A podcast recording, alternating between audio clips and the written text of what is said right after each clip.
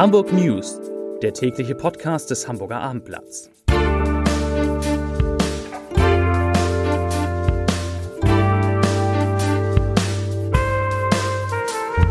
Herzlich willkommen. Mein Name ist Lars Heider und dies ist natürlich heute eine Sonderausgabe der Hamburg News aus gegebenem Anlass, aus einem fürchterlichen Anlass, dem schlimmsten Verbrechen, das es in der jüngeren Geschichte Hamburgs gegeben hat, so hat es Innensenator Andi Grote heute gesagt. Und darüber will ich sprechen mit einem Mann, der das beurteilen kann.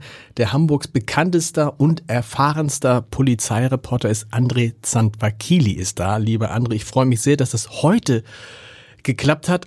Aus deiner Erfahrung, du bist jetzt seit wie vielen Jahren als Polizeireporter in Hamburg? Ich habe es nicht wirklich mitgezählt. Es sind über 35 Jahre, also zwischen 35 und 40 Jahre. Hast du so eine Verbrechen in Hamburg schon mal erlebt? Wie diesen, wir reden über den Amoklauf in Alsterdorf. Acht Tote, acht Menschen verletzt, vier davon schwer. Ein sieben Monate altes Baby, muss man sagen, im Bauch der schwangeren Mutter getötet. Die Mutter hat überlebt. 135 äh, äh, Schuss abgegeben von einem 35 Jahre alten Tatverdächtigen. Sowas schon mal erlebt in Hamburg? Also in der Dimension nicht. Man hatte immer Schießereien. Es gab auch Amokläufe, die aber kleiner waren und mit mittels Messer durchgeführt worden sind. Aber das gab es natürlich nicht. Wann hast du davon erfahren? Relativ früh. Das war vielleicht zehn Minuten, nachdem die Einsatzkräfte alarmiert worden sind, weil ja auch in so einem Fall gleich massenhaft alarmiert wird. Wir haben gehört, 21 Uhr gab es den, ähm, ging das los. 21.04 Uhr war der erste Notruf. 21.09 Uhr waren schon die ersten Polizisten vor Ort. Wenn wir vor Ort reden, dann reden wir von dem, von der Kirche letztendlich, von einem Haus der Zeugen Jehovas äh, in, in der Straße Dellböge zwischen Alzerdorf und äh, Großborste. Ja, also die Polizeidichte ist in Hamburg ja immer sehr, sehr hoch. Also dass ein Peterwagen schnell vor Ort ist, das ist Usus. Da können sich die Hamburger wirklich glücklich schätzen. In dem Fall war es ja die USE äh, von der Bereitschaftspolizei. Das sind Fahrzeuge mit speziell geschulten und ausgerüsteten Beamten. Und dass die so schnell vor Ort waren, war auch ein bisschen glücklich. Die sind direkt um die Ecke stationiert. Das ist ja, kein Kilometer Luftlinie nee, genau. davon. Und dann ist sowas natürlich flottig. Was, was ist die USE genau? Die USE ist eigentlich eine Einheit aus Bereitschaftspolizisten, die einfach spezielle Zugriffstechniken kennen können und die auch speziell ausgerüstet sind. Ich hatte es gleich gesehen an den Bildern, die äh, liefen nach diesem Amoklauf. Da sah man schon an den Waffen, dass das USE-Beamte waren. Und äh, die sind eigentlich darauf spezialisiert, mit problematischem Klientel umzugehen, das einfach nicht durch Worte zu steuern ist. Und waren relativ schnell da. Ähm, Simon, es gab 47 Anrufe in der Notrufzentrale. Teilweise, hast du das auch gehört, teilweise von Menschen aus dem Haus heraus. Und Andi Grote, der Insenator, schilderte dann eben, oder einer seiner Mitarbeiter schilderte, dass teilweise Menschen da einen Notruf abgesetzt haben, die dann noch gesprochen haben und die Menschen am Notruftelefon miterleben mussten, wie diese Menschen erschossen wurden. Naja, jeder hat ein Handy und die können ja auch nichts anderes machen. Also da greifen die Leute schon zu. Das war ja auch, sag ich mal, in den Twin Towers äh, damals genau das Gleiche. Da haben ja auch viele noch sehr, sehr lange mit der Notrufzentrale gesprochen und die mussten ja miterleben, wie diese Leute gestorben sind. Und du sagst, es ist ein, ein glücklicher Zufall gewesen, dass die USE quasi in der Nähe war, denn man kann sich vorstellen, was passiert wäre, wenn die nicht so schnell da gewesen wären. Der Täter, über den wir nachher noch sprechen, hat 135 Schuss schon abgegeben vor und in dem Haus, hatte aber, glaube ich, noch 20 weitere Magazine dabei.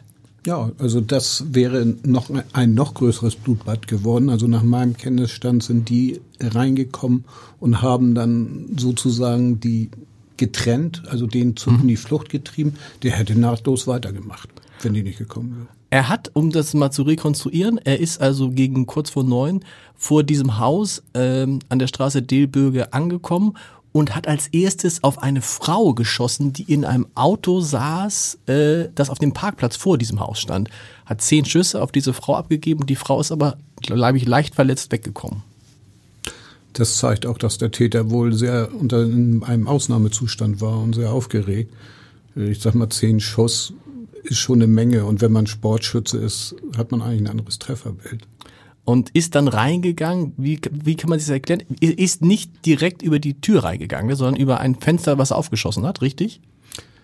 Das weiß ich in Wirklichkeit okay. jetzt nicht, okay. aber er ist dann relativ zeitnah eingedrungen in das Gebäude und hat dann auf die Leute geschossen. Hm, was weiß man über den Täter? Ja, das ist nun eigentlich nicht so das klassische Bild von einem, ich sag mal, durchgeknallten, der einen Amoklauf begeht.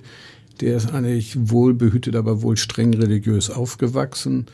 In, dann, in, Im Allgäu in Kempten, kommt daher? Ne? Im Allgäu ist, hat dann äh, studiert, ist während des Studiums schon nach Hamburg gekommen, hat bei einer Privatbank gearbeitet, hat bei einem Unternehmen gearbeitet, das so in der Unternehmensberatung tätig ist und so, so äh, mit Callcentern unter anderem zu tun hat und ist unter anderem auch selbstständig. Er ist aber auch immer sehr, sehr, ja, ich sag mal, religiös geprägt, hat ein Buch herausgebracht, das, wenn man es mal googelt, unter der Rubrik Amish People mhm. zu finden ist.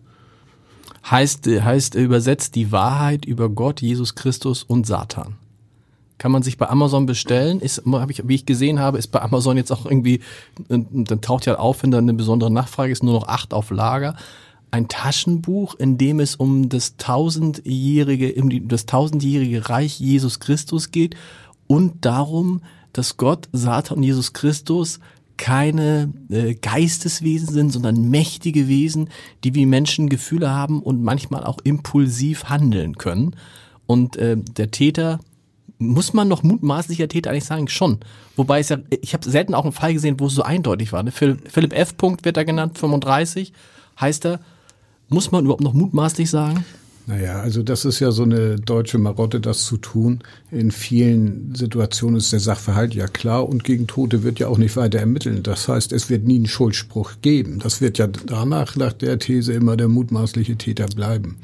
Aber die Umstände sind schon, sag ich mal, sehr eindeutig. Aber um auf das Buch zurückzukommen, also schreibt ein Buch, in dem er dann explizit sagt, ähm, dass Gott und Jesus Christus und Satan irgendwie menschliche Wesen sind, die auch mal impulsiv reagieren können.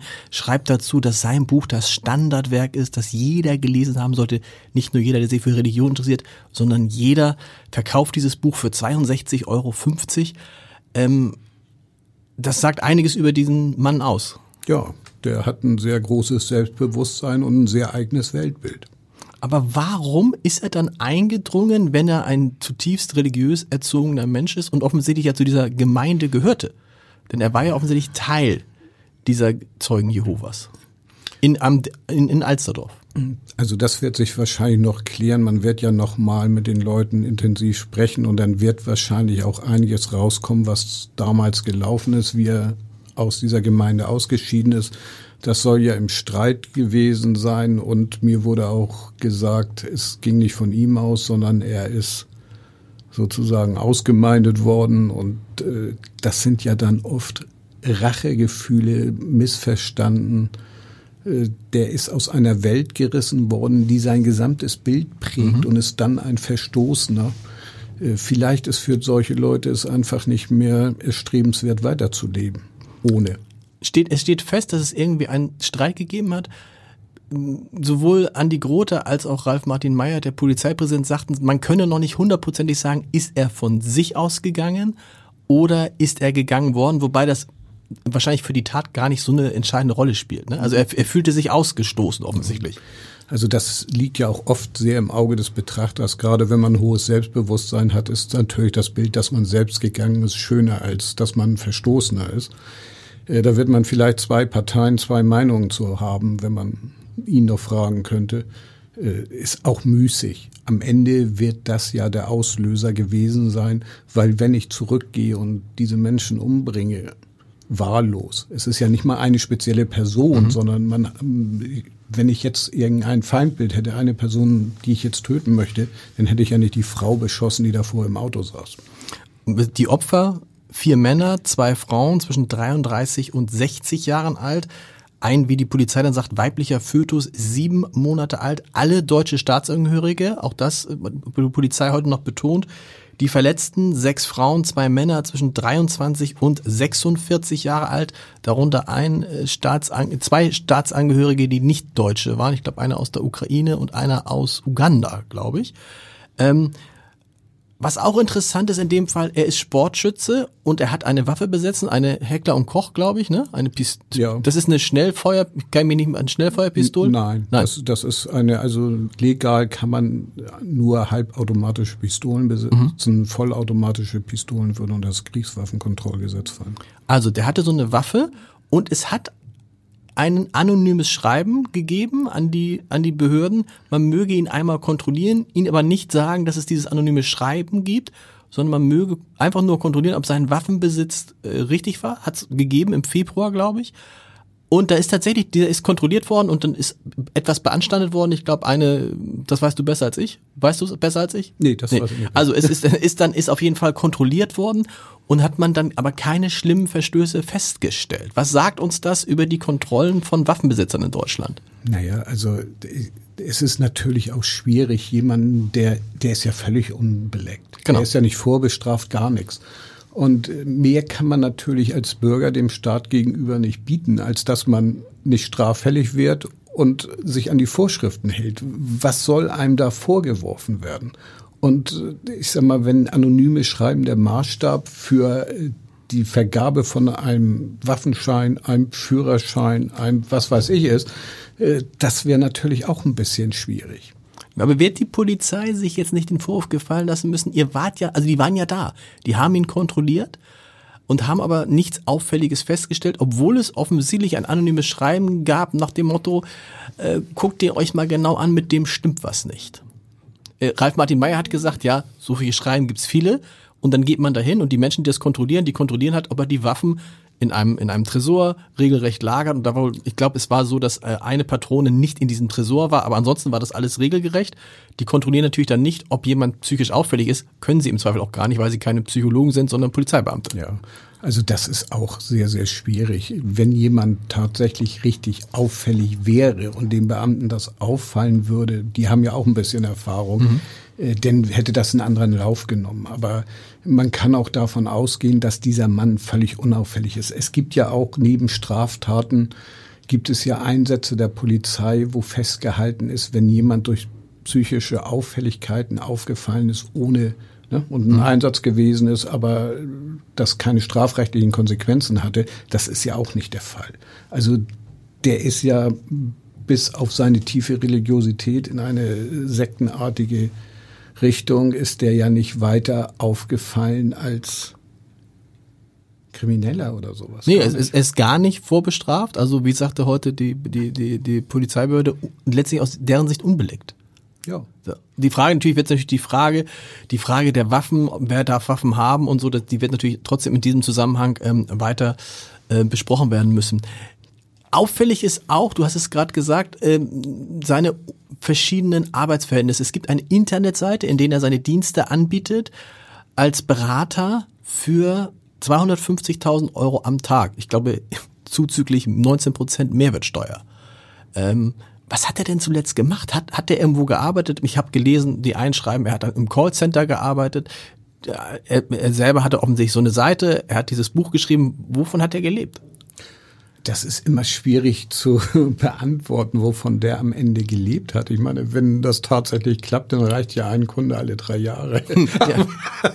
Aber ich glaube, das ist kein griffiges Konzept, wo man eine Existenz drauf aufbauen kann, sondern das ist eher so ein Zeichen von etwas Überheblichkeit und falscher Eigeneinschätzung. Wenn man sich dann anguckt, wir waren da, hat angegeben als Adresse Ballendamm äh, 27, also eine gute Adresse. Da gibt es wohl eine Bürogemeinschaft, da stehen die genauen Recherchen noch aus.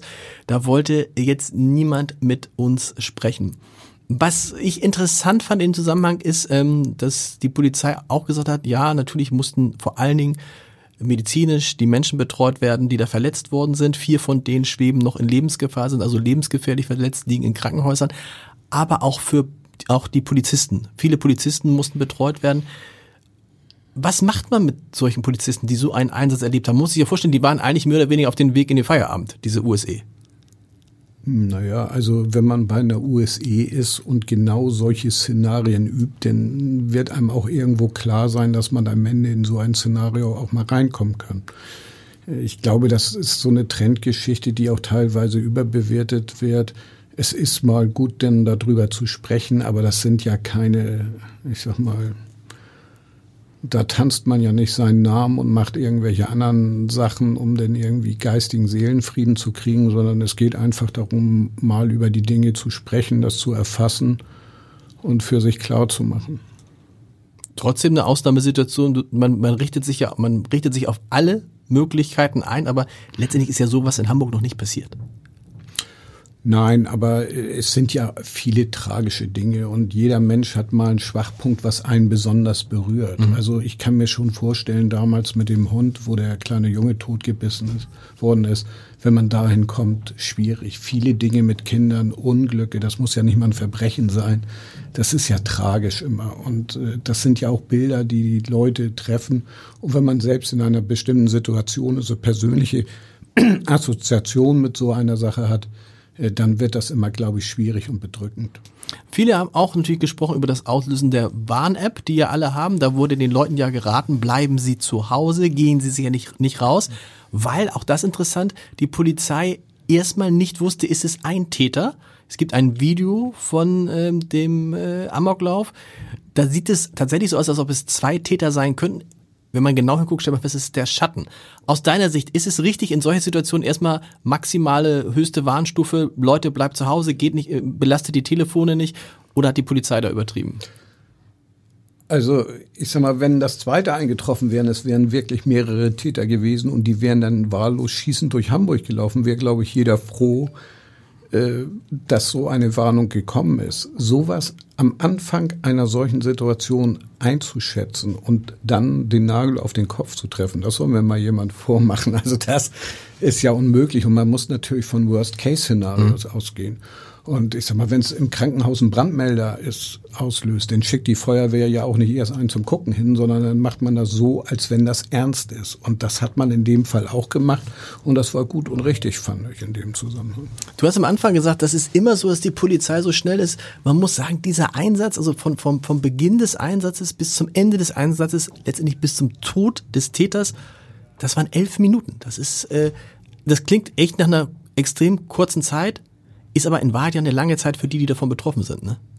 Wenn man wartet und dass es zu Ende ist, sicherlich. Also da werden sich die Sekunden und Minuten sehr ziehen.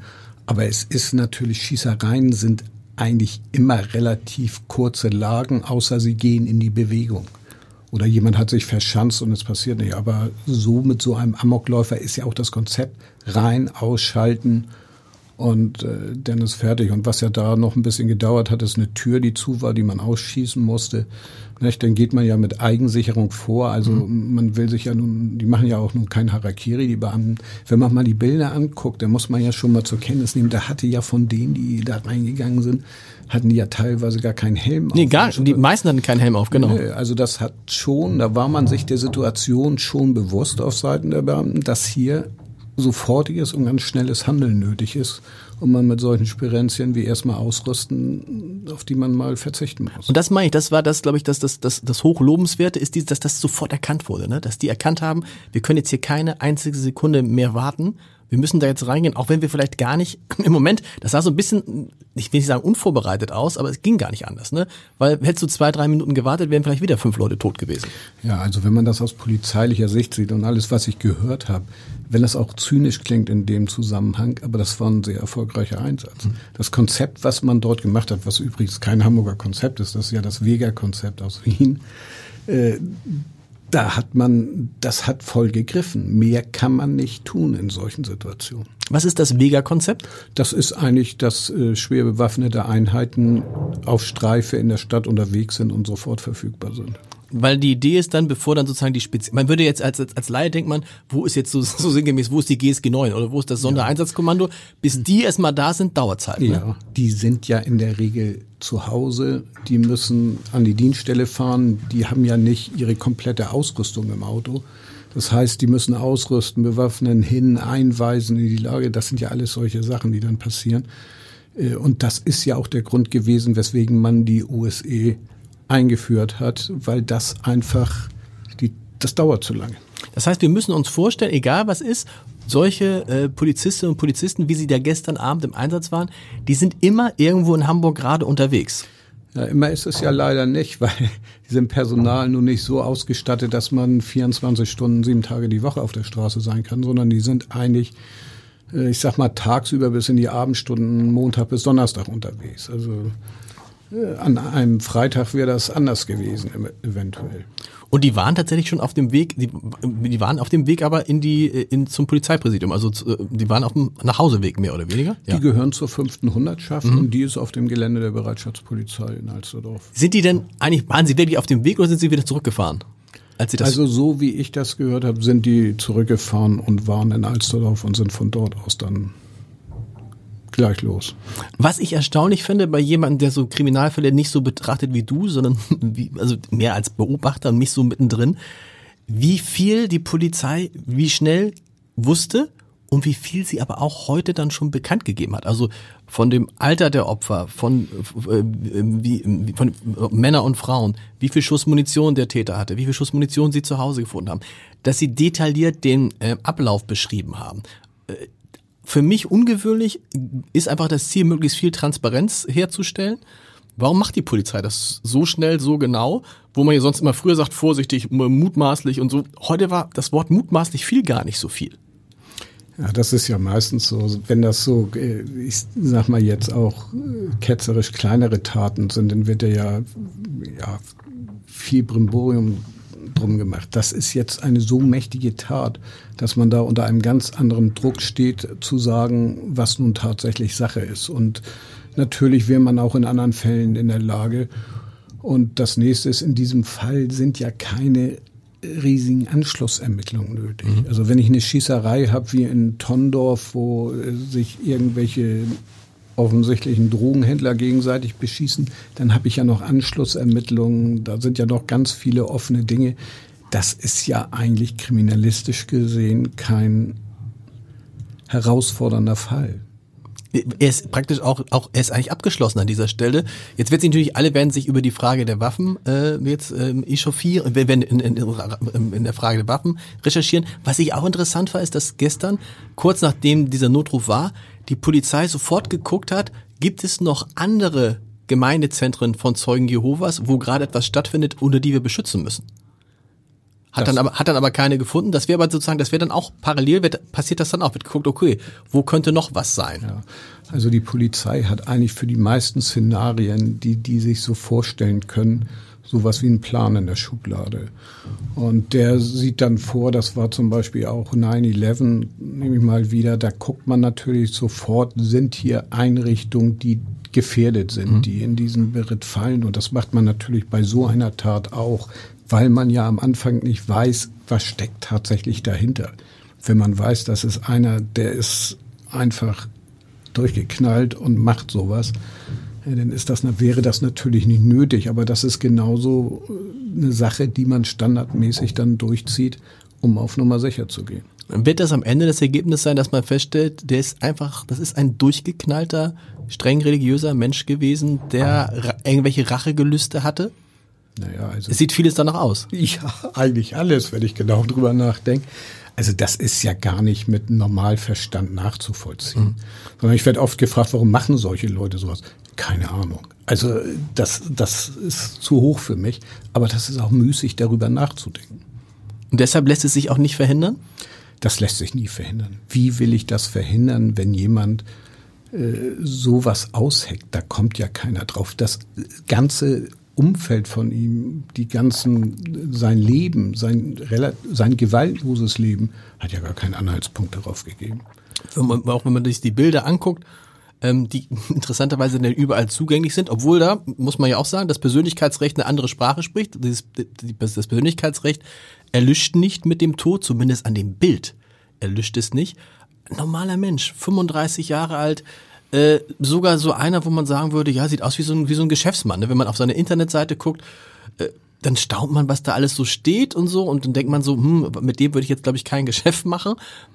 Aber es sieht professionell aus, es sieht seriös aus, es ist jetzt nicht so irgendwie Hammerwerfermilieu oder so. Nein, aber akademische Intelligenz schützt vor Wahnsinn nicht. Also, das ist ja immer, das geht ja reihum. Und äh, wahrscheinlich wird er auch irgendwelche Auffälligkeiten gehabt haben, wie sehr viele Menschen wahrscheinlich ihr kleines Geheimnis haben, wo sie irgendwie komisch sind, was man denn so Marotte nennt. Aber äh, das ist natürlich für Außenstehende überhaupt nicht zu erkennen. So, und wenn man dann jetzt nochmal auf das anonyme Schreiben mhm. zurückkommt, es hat sich ja im Nachhinein als berechtigt erwiesen, aber es war trotzdem nicht zu erkennen. Und es ist ja auch wenn man mal das, was man kennt, jetzt kein Butter bei den Fische gegeben worden und irgendwelche, mit irgendwelchen konkreten Sachverhalten untermauert worden, sondern das ist eine starke Behauptung in den Raum geworfen. Und dann noch mit dem Hinweis, bitte kontrolliert den mal, aber gibt ihm nicht den Hinweis, dass ich, dass ihn angeschwärzt habe, dass er angeschwärzt worden ist, weil offensichtlich derjenige, der ihn angeschwärzt hat, dann Sorgen um sein eigenes Wohlbefinden hatte. Ja, aber das ist natürlich ein starkes Indiz darauf, dass es schon aus seinem Umfeld eine Streiterei gab, die tiefergehend war. Und die Frage ist natürlich, die Frage, die Sie jetzt alle beschäftigt, hätte das verhindert werden können? Ich höre bei dir raus, nein, weil die Wahrheit ist natürlich, wahrscheinlich gibt es 300 solcher anonymen Schreiben an die Polizei, die die Polizei nachgeht, 299, da passiert gar nichts. Und wenn mal einer was passiert, denkt man natürlich, hätte man irgendwas anders machen können.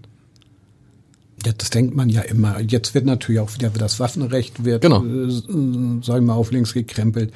Das sind für mich schwierige Diskussionen, wenn man sich das mal anguckt. Waffen, ich glaube, dass dieser Mensch einfach äh, vom Intellekt her und auch vom finanziellen Background, so wie er sich gibt, in der Lage gewesen sein würde, sich illegal eine Waffe zu beschaffen. Und wenn ich so sehe, die Verfügbarkeit von Waffen, erst war es der Jugoslawienkrieg, jetzt ist der Ukraine-Krieg, wenn der zu Ende ist oder noch während der läuft, wird man eine irre Waffenschwemme haben, weil von dort einfach viel Material kommen wird, das illegal in den Markt geht oder in den illegalen Markt geht. Und da wird man Jahre mit zu kämpfen haben, da werden wahrscheinlich Sportschützen das kleinere Problem sein. Aus deiner Erfahrung als Polizeireporter, man fragt sich ja immer als, als jemand, der das beobachtet, ähm, wann kommt der Moment, wo jemand sagt, jetzt mache ich's? Also das eine ist ja, also gibt's da, gibt's da, ist wahrscheinlich sehr, sehr unterschiedlich. Gibt's da irgendwie Erfahrung, wie lange baut sich sowas auf? Wir haben gelernt, der war, der ist schon vor anderthalb Jahren oder so aus dem, aus dem, aus dem, aus den Zeugen Jehovas ausgeschieden, ne? Ob nun freiwillig oder auf jeden Fall im Streit, der ist länger schon nicht mehr dabei. Warum jetzt?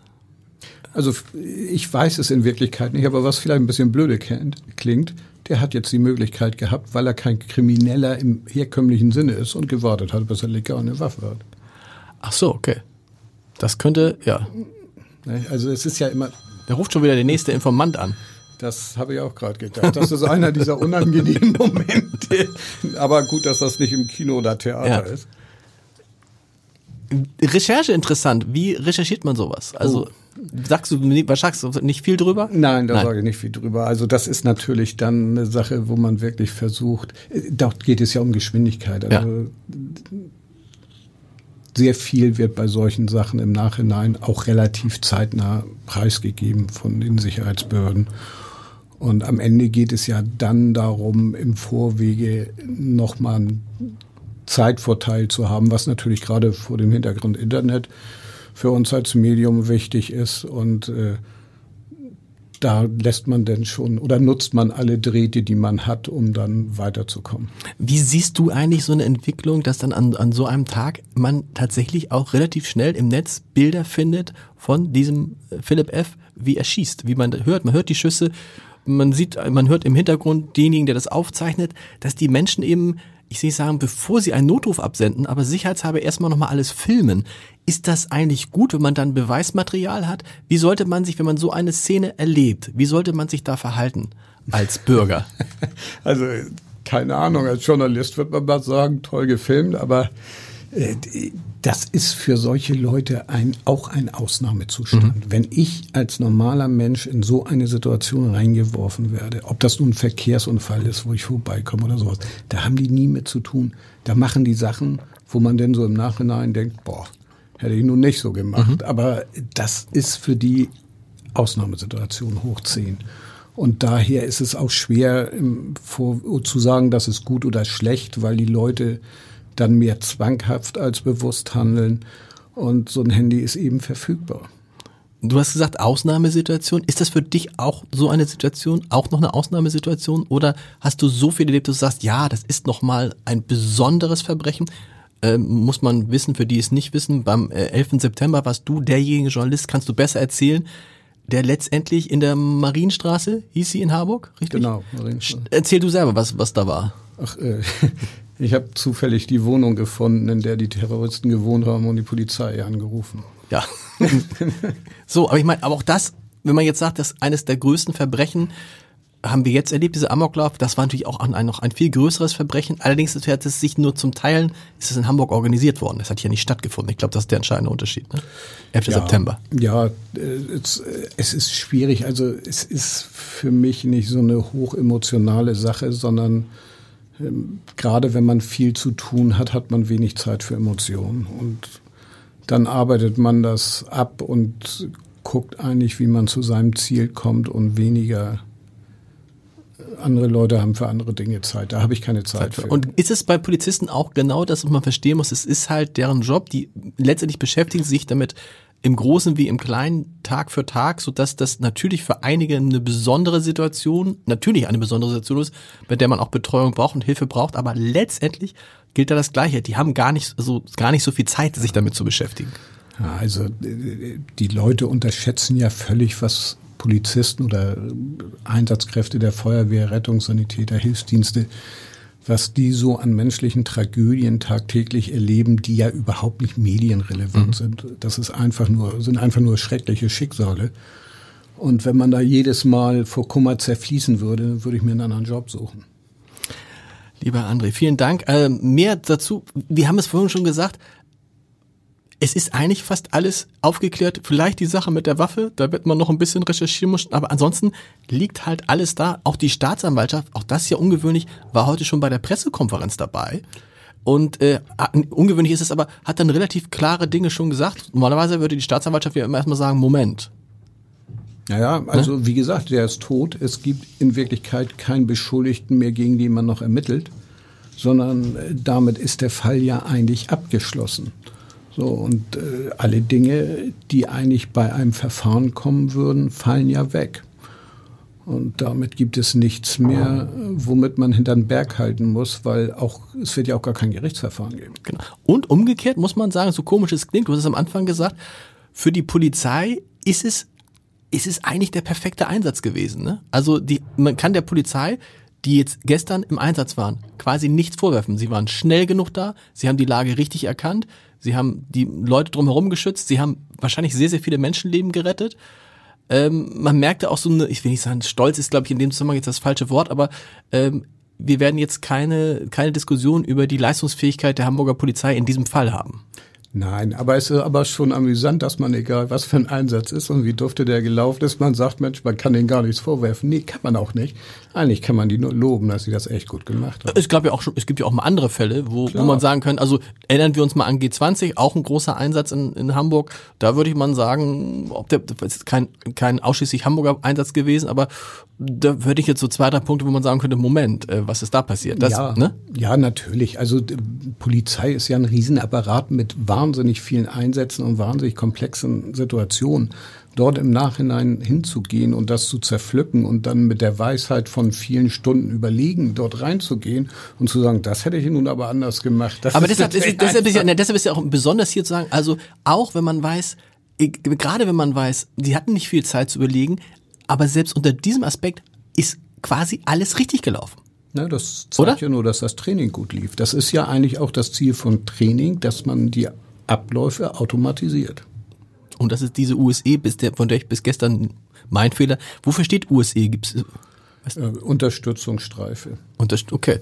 Und dann ist ja ein gutes Gefühl, dass die außer freitags 14 Uhr dann nicht mehr. Äh, auch das ein Zufall. Also du sagst, wenn das freitags später passiert wäre, dann gibt's die halt nicht, weil es zu wenig Personal gibt. Ja, also das ist ja so ein Add-on. Die waren ja erst Pilotprojekt und äh, ist jetzt eingeführt worden. Aber natürlich muss man, wenn man sowas aus Einheiten herausnimmt, die mhm. haben ja, die werden von der fünften Hundertschaft gestellt, von der Bereitschaftspolizei. Die Bereitschaftspolizei ist nicht größer geworden, es sind keine neuen Stellen.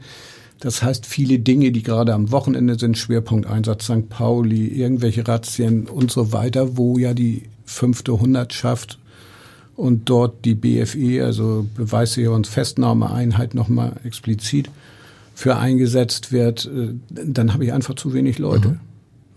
So, und wenn man eine neue Aufgabe macht, kann man die entweder so machen oder man stellt noch ein paar Beamte dafür ein und macht sie dann 24 Stunden Tag, sieben Tage die Woche. Lieber André, vielen Dank.